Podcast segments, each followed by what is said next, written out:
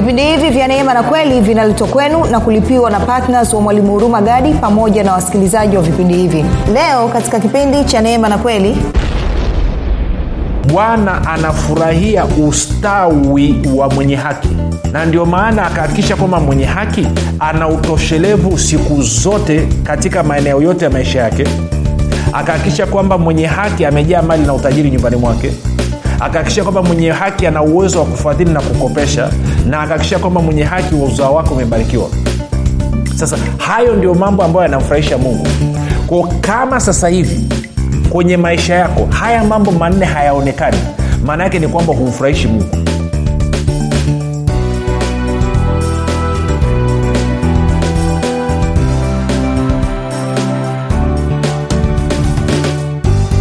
popote pale ulipo rafiki ninakukaribisha katika mafundisho ya neema na kweli. Jina langu naitwa huruma gadi. Ninafuraha kwamba umeweza kuungana nami kwa mara nyingine tena ili kuweza kusikiliza kile ambacho bwana wetu yesu kristo ametuandalia kumbuka tu mafundisho ya neema na kweli yanakuja kwako kila siku muda na wakati kama huu yakiwa na lengo la kujenga imani yako wewe unayenisikiliza ili uweze kukua na kufika katika cheo cha kimo cha utimilifu wa kristo. Kwa lugha nyingine ufike mahali ufikiri kama kristo uzungumze kama kristo na uweze kutenda kama kristo.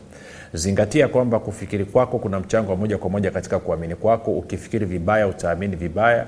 Ukifikiri vizuri utaamini vizuri. Hivyo basi fanya maamuzi ya kufikiri vizuri. Na kufikiri vizuri ni kufikiri kama kristo. Na ili uweze kufikiri kama kristo huna budi kuwa mwanafunzi wa kristo na mwanafunzi wa kristo anajifunza mafundisho ya neema na kweli. Nitoe shukrani za pekee kabisa kwa wale wote ambao wamekuwa wanashiriki kujifunza wanashiriki kuhamasisha wengine wanashiriki katika maombi na wanashiriki katika kupata na kutoa kwa ajili ya huduma tunaendelea moja kwa moja basi na somo letu. Uh, kama pia ungependa kujiunga katika grupu la telegram unaweza ukatuma ujumbe mfupi ukasema niunge katika namba 7645242 utapata mafundisho kwa njia ya sauti na naamini itakusaidia. Tunaendelea na somo letu mwenye haki ataishi kwa imani na tunajikita kuangalia kwamba tunawezaje tukatumia ufahamu huo katika uchumi wetu na tumeshaangalia mambo mengi leo nataka niokoe muda tuende moja kwa moja. Kwamba tuliona kwamba biblia inasema kwamba siionee haya injili kwa maana injili injili ya nani? Injili ya kristo kwa maana ni nguvu uwezo wa mungu uletao wokovu kwa kila aminie akasema ndani ya hii injili inayomuhusu kristo haki ya mungu inafunuliwa toka imani hata imani. Mwenye haki ataishi kwa imani. Na kwa maanao tukaona biblia inasema wazi kabisa katika habakuki 24 mwenye haki ataishi kwa imani katika warumi 117 mwenye haki ataishi kwa imani katika wagalatia 311 mwenye haki ataishi kwa imani na katika waibrania 138 mwenye haki ataishi kwa imani. Na kwa maanao tumeanza kuangalia mambo kadha wa kadha lakini pia tukaenda kwenye zaburi ya, ya 37 mstari ule wa 25 hadi 26 zaburi ya 37 mstari wa 25 hadi 26 tukaona tunapewa picha ya maisha ya mwenye haki. Eh, daudi anasema kwamba alikuwa kijana sasa amekuwa mzee hajawai kuona mwenye haki ameachwa wala watoto wake wakiomba nini? Chakula. Kwa hiyo nataka tusome pale chapchap alafu tupige hatua mtanisamee leo naenda haraka kidogo kwa sababu tuna mambo mengi ya kuzungumza na ninaamini kwamba nataka niende kwenye pointi moja kwa moja. 25 anasema nalikuwa kijana nami sasa ni mzee lakini sijamwona mwenye haki ameachwa wala mzao wake akiomba chakula. 26 mchana kutwa ufadhili na kukopesha na mzao wake hubarikiwa. Kwao tukaona kwamba eh, kwamba anasema mwenye haki anakuwa na utoshelevu siku zote hakuna upungufu wa aina yoyote. Lakini pia mwenye haki anakuwa na ziada kwa ajili ya kufadhili na kukopesha. Tukaenda pia tukaangalia katika zaburi ya 112 mstari ule watatu anatueleza kwamba mwenye haki pia nyumbani mwake kunakuwa kumejaa mali na utajiri. Kwa hiyo tukasema hivi kwamba mwenye haki basi maisha yake moja yana utoshelevu wa mahitaji yake yote yani ana utoshelevu katika mahitaji yake yote mbili nyumbani mwake kumejaa mali na utajiri. Na tatu anafadhili na kukopesha. Na nne mzao wake amebarikiwa. Sisi hayo ndo maisha ya mwenye haki. Hayo ndo maisha ya mwenye haki. Sasa kumbuka anasema mwenye haki anatakiwa aishi kwa imani imani ni nini? Waibrania 11 mstari wa kwanza anasema imani ni kuwa na uhakika wa mambo yatarajiwayo. Kwa lugha nyingine anasema imani ni kuwa na uhakika wa kile ambacho mungu amesema. Tarudia tena. Imani ni kuwa na uhakika wa kile ambacho mungu amesema. Ni kuwa na uhakika kwamba kile mungu alichosema ndivyo kilivyo. Kwa kama mungu amesema mii ni tajiri basi nasema mimi ni nini? Tajiri. Kama mungu amesema ninaweza basi nasema mimi nafanya nini? Naweza. Kama mungu anasema mimi ni mwana wa mungu basi nami nasema mimi ni mwana wa mungu. Kwa hiyo maisha ya mwenye haki ataishi kwa imani. Maanake ni maisha yaliyojaa uhakika. Sasa bibilia anasema hatuendi kwa kuona tunaenda kwa imani. Wakorinto wa pili tano saba hatuenendi kwa kuona tunaenda kwa imani. Sasa baada ya kusema hayo nikukumbushe tena maisha ya mwenye haki yakoje? Mmoja mwenye haki anajitosheleza ama ana utoshelevu katika mahitaji yake yote. Mbili nyumbani mwake kumejaa mali na utajiri tatu anafadhili na kukopesha. Nne uzao wake umebarikiwa. Hayo ndo maisha. Kama wewe unamwamini yesu kristo umemkiri yesu kristo kama bwana na mwokozi wa maisha yako umezaliwa mara ya pili basi haya ndo maisha ulionayo. Sasa huu ndio uhalisia ulivyo katika ulimwengu wa roho lakini tunafahamu tunataka hicho kilicho halisi katika ulimwengu wa roho kije katika damu na nyama. Huwezi ukakileta katika damu na nyama pasipo imani. Ndio maana akasema mwenye haki ataishi kwa imani. Waibrania 116 anasema pasipo imani haiwezekani kumpendeza mungu. Kwa hiyo maana yake nini? Kwamba mungu kupitia neema yake na kupitia yesu kristo alitengeneza mazingira mwafaka kupitia kazi ya msalaba ya yesu kristo akahakikisha kwamba wewe umekuwa mwenye haki na mwenye haki ulioje kwamba una utoshelevu katika maeneo yote ya maisha yako kwamba nyumbani mwako kumejaa mali na utajiri kwamba wewe una uwezo wa kufadhili na kukopesha na nne uzao wako umebarikiwa. Sasa kama huoni hizo picha nne na hayo mambo manne huyaoni sasa hivi katika maisha yako maana yake sasa wewe unatakiwa utie bidii katika imani kwa nini? Kwa sababu mwenye haki ataishi kwa imani. Sio swala la mbadala. Ngoja nipige hatua kidogo. Tena nikakuonyeshe kuhusu maisha ya mwenye haki alafu tutaenda kwenye mahali. Turudi mlango wa, wa zaburi ya 35 zaburi ya 35 mstari ule wa 27 sasa mstari wa 27 nitasoma kwenye bibilia ya, ya, ya kawaida ya swahili union version. Alafu ntaama ntaenda kwenye bibilia ya neno bibilia ya neno naona wamekamata vizuri wazo zima linalozungumzwa hapo. Sawa? Okay. Kwenye talisamee kidogo naona mashine yangu hapa ime okay good. Anasema hivi. Anasema zaburi ya 35 mstari wa 27 anasema hivi washangilie na kufurahi wapendezwao na haki yangu. Kumbuka tunazungumzia habari ya haki hapa. Naam waseme daima atukuzwe bwana apendezwaye na amani ya mtumishi wake. Sasa tafsiri kidogo pale neno amani ni neno prosperity ama success mafanikio kwa hiyo kwenye bibilia nikusomea kwenye bibilia ya, ya new king james version afu tuenda kwenye bibilia ya neno. Anasema let, let new king james version let them shout for joy and be glad who favor my righteous cause and let them say continually let the lord be magnified who has pleasure in the prosperity of his servant sasa sikia kwenye bibilia neno anavyosema anasema wale wanaofurahia hukumu, hukumu yangu ya haki na wapige kelele za shangwe na furaha. Hebu waseme siku zote bwana atukuzwe ambaye huyu bwana ambaye amefurahia mafanikio ya mtumishi wake. Kwa anasema bwana anafurahia mafanikio ya mwenye haki bwana anafurahia ustawi wa mwenye haki. Na ndio maana akahakikisha kwamba mwenye haki ana utoshelevu siku zote katika maeneo yote ya maisha yake. Akahakikisha kwamba mwenye haki amejaa mali na utajiri nyumbani mwake. Akahakikisha kwamba mwenye haki ana uwezo wa kufadhili na kukopesha. Na akahakikisha kwamba mwenye haki wa uzao wake umebarikiwa. Sasa hayo ndio mambo ambayo yanamfurahisha mungu. Kwao kama sasa hivi kwenye maisha yako haya mambo manne hayaonekani. Maana yake ni kwamba humfurahishi mungu. Kwa nini? Kwa sababu mwenye haki ataishi kwa imani. Pasipo imani haiwezekani kumpendeza mungu. Waibrania 116 kwao lazima ufanye maamuzi sasa ya kuishi kwa imani ili umpendeze mungu kwa nini? Kwa sababu mungu anafurahishwa na ustawi wako. Mungu anafurahishwa na mafanikio yako. Ko kama wewe haufanikiwi kama wewe haustawi maanake ni kwamba kama ustawi na mafanikio hayaonekani katika maisha yako ya damu na nyama kuna namna ambayo baba yako ambaye ni mungu anahuzunika. Kuna namna ambayo mungu afurahii tunakwenda sawa rafiki? Sasa baada ya kusema hayo twende tuliishia jana kipindi chetu cha jana kwenye wakorinto wa pili tisa mstari ule wa nane. Wakorinto wa pili 98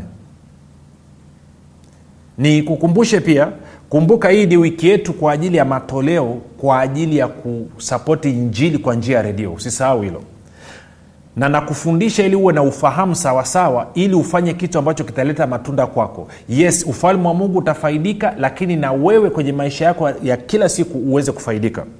Wakorinto wa pili 98 anasema hivi na mungu aweza kuwajaza kila neema kwa wingi ili ninyi mkiwa na riziki za kila namna siku zote mpate kuzidi sana katika kila tendo jema. Kwao hii ni picha nyingine ya mungu anayotupa kuhusu maisha ya mwenye haki. Kwamba mwenye haki ana, amepewa neema na mungu na hii neema aliyopewa na mungu ni ya kumpa riziki za kila namna siku zote. Riziki hebu sema riziki za kila namna siku zote. Rudia tena sema riziki za kila namna siku zote. Sema neema ya mungu ina uwezo wa kunipatia riziki za kila namna siku zote. Good. Alafu anasema kwa nini mungu anataka mimi na wewe tuwe na riziki za kila namna siku zote? Anasema ili tupate kuzidi sana katika kila tendo jema. Ili tupate kuzidi sana katika kila tendo jema. Sasa nikisoma kwenye bibilia ya neno wametafsiri vizuri. Sikia bibilia ya neno anavyosema. Bibilia ya neno anasema hivi naye mungu aweza kuwapa kila baraka kwa wingi ili katika mambo yote kila wakati muwe na kila kitu mnachohitaji ili muweze kushiriki kwa wingi katika kila kazi njema ili muweze kushiriki kwa wingi katika kila kazi njema. Sasa nikuulize swali. Umewahi kuwa kanisani alafu mtumishi akatangaza kwamba inahitajika hela ya kitu fulani. Alafu ukawa unatamani kwamba kutoa lakini hauna. Kama imewahi kukutokea huu mstari unakuzungumzia wewe. Ama umekaa unazungumza na watu ama na ndugu jamaa na marafiki alafu mtu anakueleza changamoto yake alafu kwenye moyo wako unasikia msukumo kabisa ulitamani kama ungeweza kumsaidia lakini ukawa hauwezi. Huu mstari unakuzungumzia wewe kwamba umesikiliza vipindi vya neema na kweli kila siku kila mwisho wa mwezi mwalimu ruma gani anasema natoa fursa kwa watu kutoa na kusapoti injili kwa njia ya redio. Ndani mwako unafukuta unataka kutoa una, unatamani kwamba ungeweza kutoa lakini unasema sina. Huu mstari unakuhusu wewe. Na uzuri ni kwamba wiki hii utapata fursa ya wewe kuchukua hatua ya imani. Kumbuka mwenye haki anaishi kwa imani ili uanze kuishi kwenye uhalisia huu mstari. Sasa angalia anavyosema. Anasema hivi muwe na kila kitu mnachohitaji. Kwao mungu anataka wewe uwe na kila kitu unachohitaji. Hebu sema mungu anataka niwe na kila kitu ninachokihitaji. Hebu sema kila kitu ninachokihitaji. Kwao anataka uwe na utoshelevu katika chakula anataka uwe na utoshelevu katika malazi anataka uwe na utoshelevu katika mavazi. Kwenye kila eneo la maisha yako anataka uwe na utoshelevu. Alafu angalia anaendelea anasema ili kwa nini? Ili anakupa sababu ya kwa nini mungu anataka wewe uwe na utoshelevu. Ili ili ili ili muweze kushiriki kwa wingi katika kila kazi njema. Ili muweze kushiriki kwa wingi katika kazi, kila kazi njema. Kwao mungu anataka mimi niwe na utoshelevu wa kila kitu ninachokihitaji ili niweze kushiriki kwa wingi katika kila kazi njema. Maanake ni kwamba kama alivyokwambia kipindi kilichopita kwamba haijalishi ime, nimekutana na hitaji la namna gani naweza kushiriki. Si nikiwa naangalia tv nimekaa sebleni kwangu labda sijui kuna mtu amezidiwa sijui msaada unahitajika sijui labda anahitaji sijui kufanyiwa upasuaji alafu inahitajika hela. Niweze kuchangia. Sio niione tu alafu nakauka kaa vile sijaona. Hayo ndo mapenzi ya mungu juu ya maisha yako. Sasa tunaingiaje kwenye huu uhalisia sasa wa kuwa na riziki za kila namna siku zote ili tuweze kuzidi sana kwa wingi katika kila kazi njema. Anaendelea anasema hivi. Sasa nitaanza ule mstari wa nane nitaendelea. Anasema na mungu aweza kuwajaza kila neema kwa wingi ili ninyi mkiwa na riziki za kila namna siku zote mpate kuzidi sana katika kila tendo jema. Kama ilivyoandikwa ametapanya amewapa maskini haki yake yakaa milele. Kumi na yeye ampaye mbegu mwenye kupanda na mkate uwe chakula atawapa mbegu za kupanda na kuzizidisha. Kwa hiyo mungu anaanza kutuletea fomula anatuonyesha njia ya kufuata ili wakorinto wa pili 98 iwe halisi katika maisha yetu. Anasema mungu huyu ana uwezo wa kufanya nini? Wa kumpa mbegu mwenye kupanda na mkate uwe chakula. Sasa kwenye chakula tunaelewa lakini kwenye mbegu nasema mwalimu mbegu mbegu mbegu maana yake nini? Mbe- mbegu ya nini? Good. Nafuraha kwamba umeuliza hilo swali. Turudi tena nyuma kidogo. Turudi nyuma kidogo. Angalia. Ukianza mstari ule wa kwanza mpaka wa, wa tano anazungumzia wakorinto wao wameshaandaa matoleo ambayo yalitakiwa yachukuliwe yapelekwe kusaidia wengine. Sasa tuende ule mstari wa sita wakorinto wa pili tisa sita. Anasema lakini nasema neno hili apandaye haba atavuna haba apandaye kwa ukarimu atavuna kwa ukarimu. Sasa anasema kila mtu na atende kama alivyokusudia moyoni mwake si kwa huzuni wala si kwa lazima maana mungu humpenda yeye atoae kwa moyo wa ukunjufu. Kwa tunafahamu basi anapozungumzia mbegu anazungumzia habari katika mlango huu context yake nini maudhui yanayozungumziwa hapa ni habari ya kutoa. Vitu equals to money. Vitu vinahusiana na fedha. Kwa hiyo anasema anayepanda haba atavuna haba. Apandaye kwa ukarimu atavuna kwa ukarimu. Na kule kwenye wakorinto wa pili tisa kumi mstari wa kumi mstari michache iliyoko mbele anasema kwamba mungu anampa mbegu mwenye kupanda na anampa mkate mwenye kula. Kwa hiyo anachosema nini? Anasema kwamba mungu ana uwezo wa kukupa wewe mbegu ya kupanda. Tunaenda sawa? Na ana uwezo wa kunipa mbegu ya kupanda. Okay ngoja nikupe nikupe testimony kidogo fupi alafu ita- itakusaidia. Mwaka elfu mbili na kumi na moja mungu akanituma niende msumbiji kwenye sehemu inaitwa pemba. Msumbiji nao wana pemba kasi tulivyonao pemba huku tanzania. Alafu alivyoniambia niende msumbiji akanyambia niambatane na watumishi wengine wawili. Kwa hiyo tukaondoka hapa. Nakumbuka kabla ya kuondoka nikaambia mungu sasa inakuaje unaambia niende msumbiji lakini malazi hela nauli inakuwaje?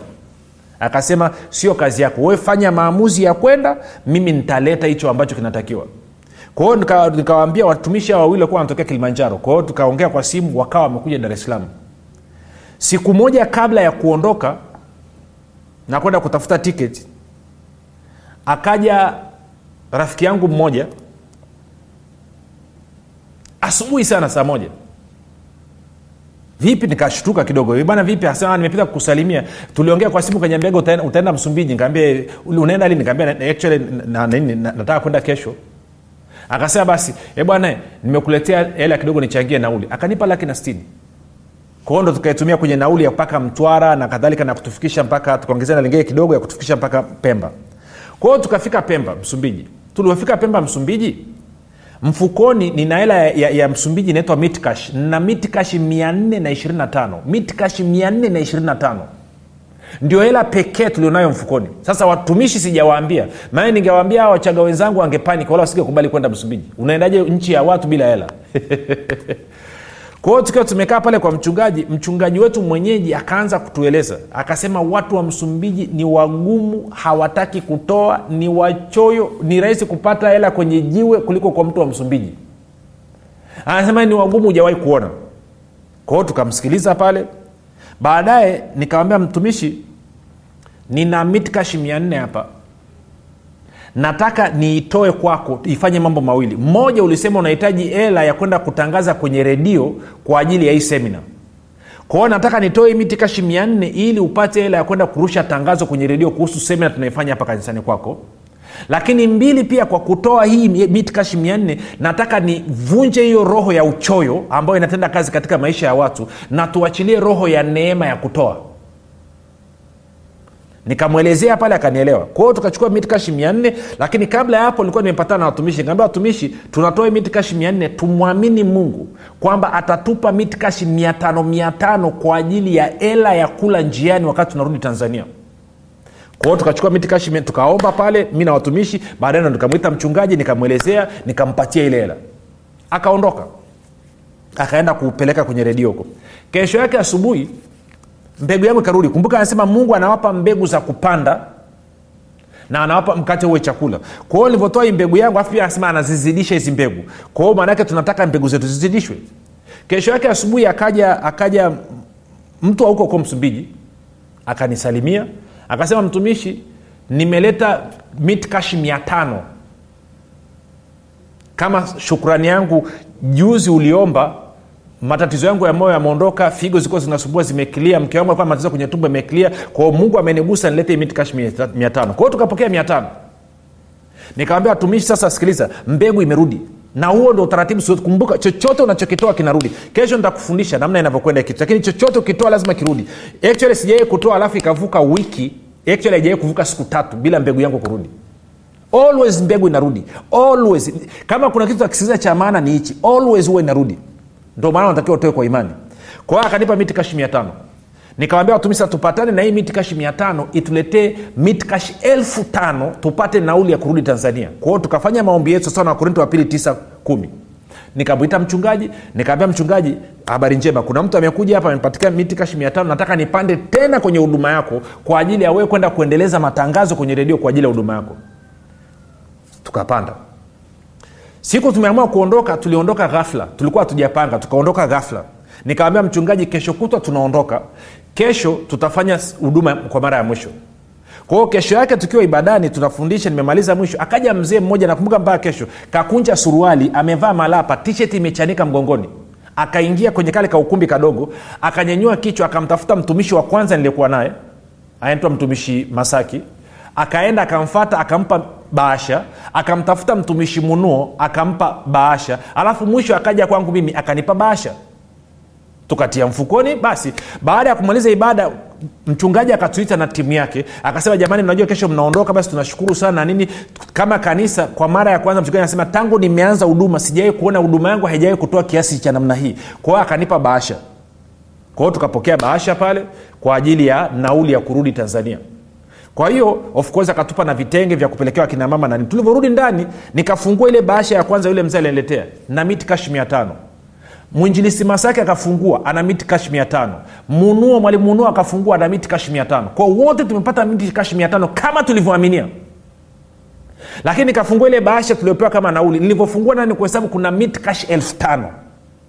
Sasa usiniambie neno la mungu alifanya kazi usiniambie neno la mungu alifanye kazi. Kwa nini nilitoa ile mia nne ya mwisho iliyokuwa mfukoni? Kwa sababu mmoja niliamini kwamba sisi kwa sababu ni wenye haki tuna utoshelevu wa vitu vyote. Isipokuwa hayo tunayohitaji yako katika ulimwengu wa roho. Ili niweze kuhamisha kutoka katika ulimwengu wa roho ije katika damu na nyama lazima nitoe. Kwao nikatoa kile cha mwisho kama mbegu. Kwa sababu gani? Niliamini mungu ndiye anayetoa mbegu. Kwao mbegu ilivyoitoa mungu akaizidisha akanipa mbegu nyingine. Nikachukua mbegu nyingine mbegu ya kwanza ikanipatia nauli za nini? Hela za kula njiani.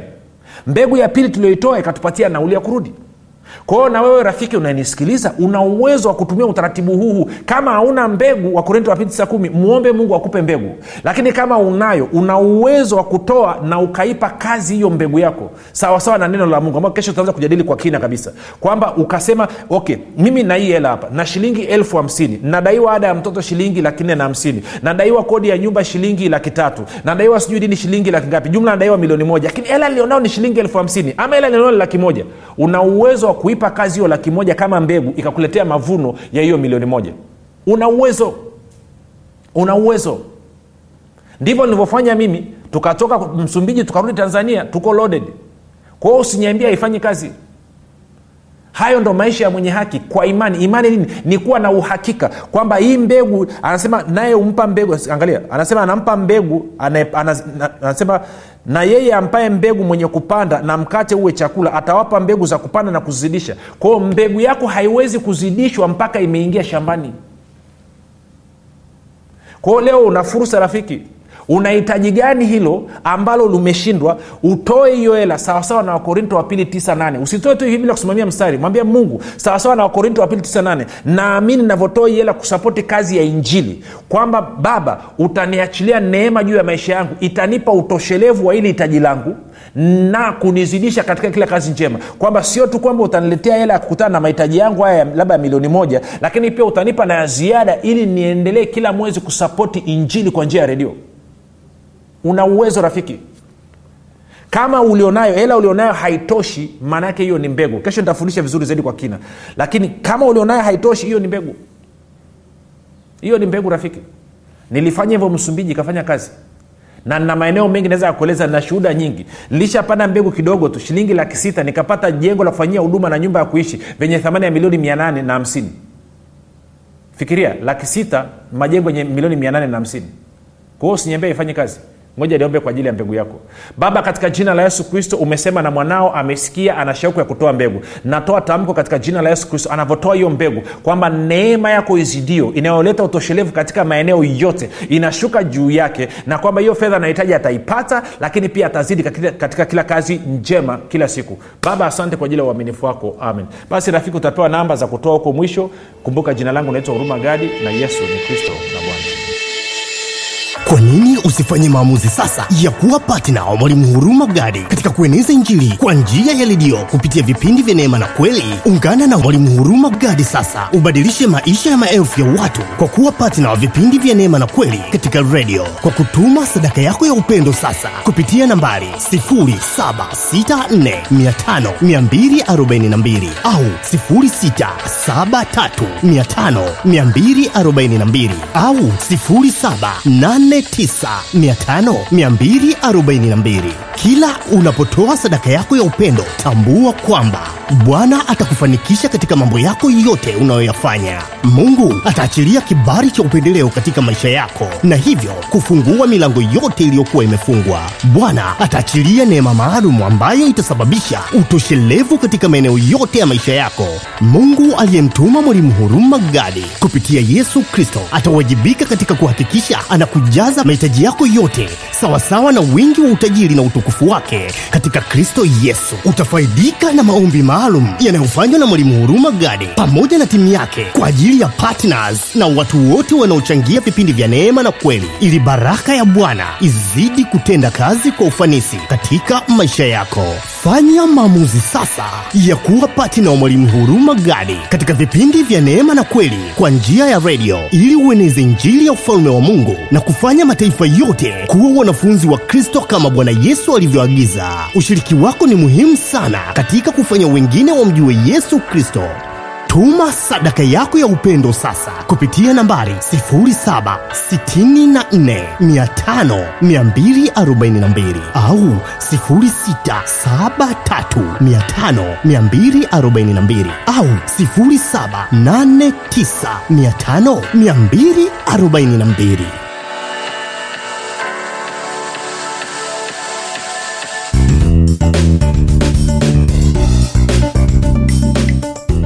ukisikiliza kipindi cha neema na kweli kutoka kwa mwalimu huruma gadi. Kama una ushuhuda au maswali kutokana na kipindi cha leo tuandikie message ama tupigie simu namba 7645242 au 6735242 au 7895242 nitarudia. 7645242 au 673 5242 au 7895242 pia usiache kumfolo mwalimu huru magadi katika facebook instagram na twitter kwa jina la mwalimu huru magadi pamoja na kusubscribe katika youtube chaneli ya mwalimu huru magadi kwa mafundisho zaidi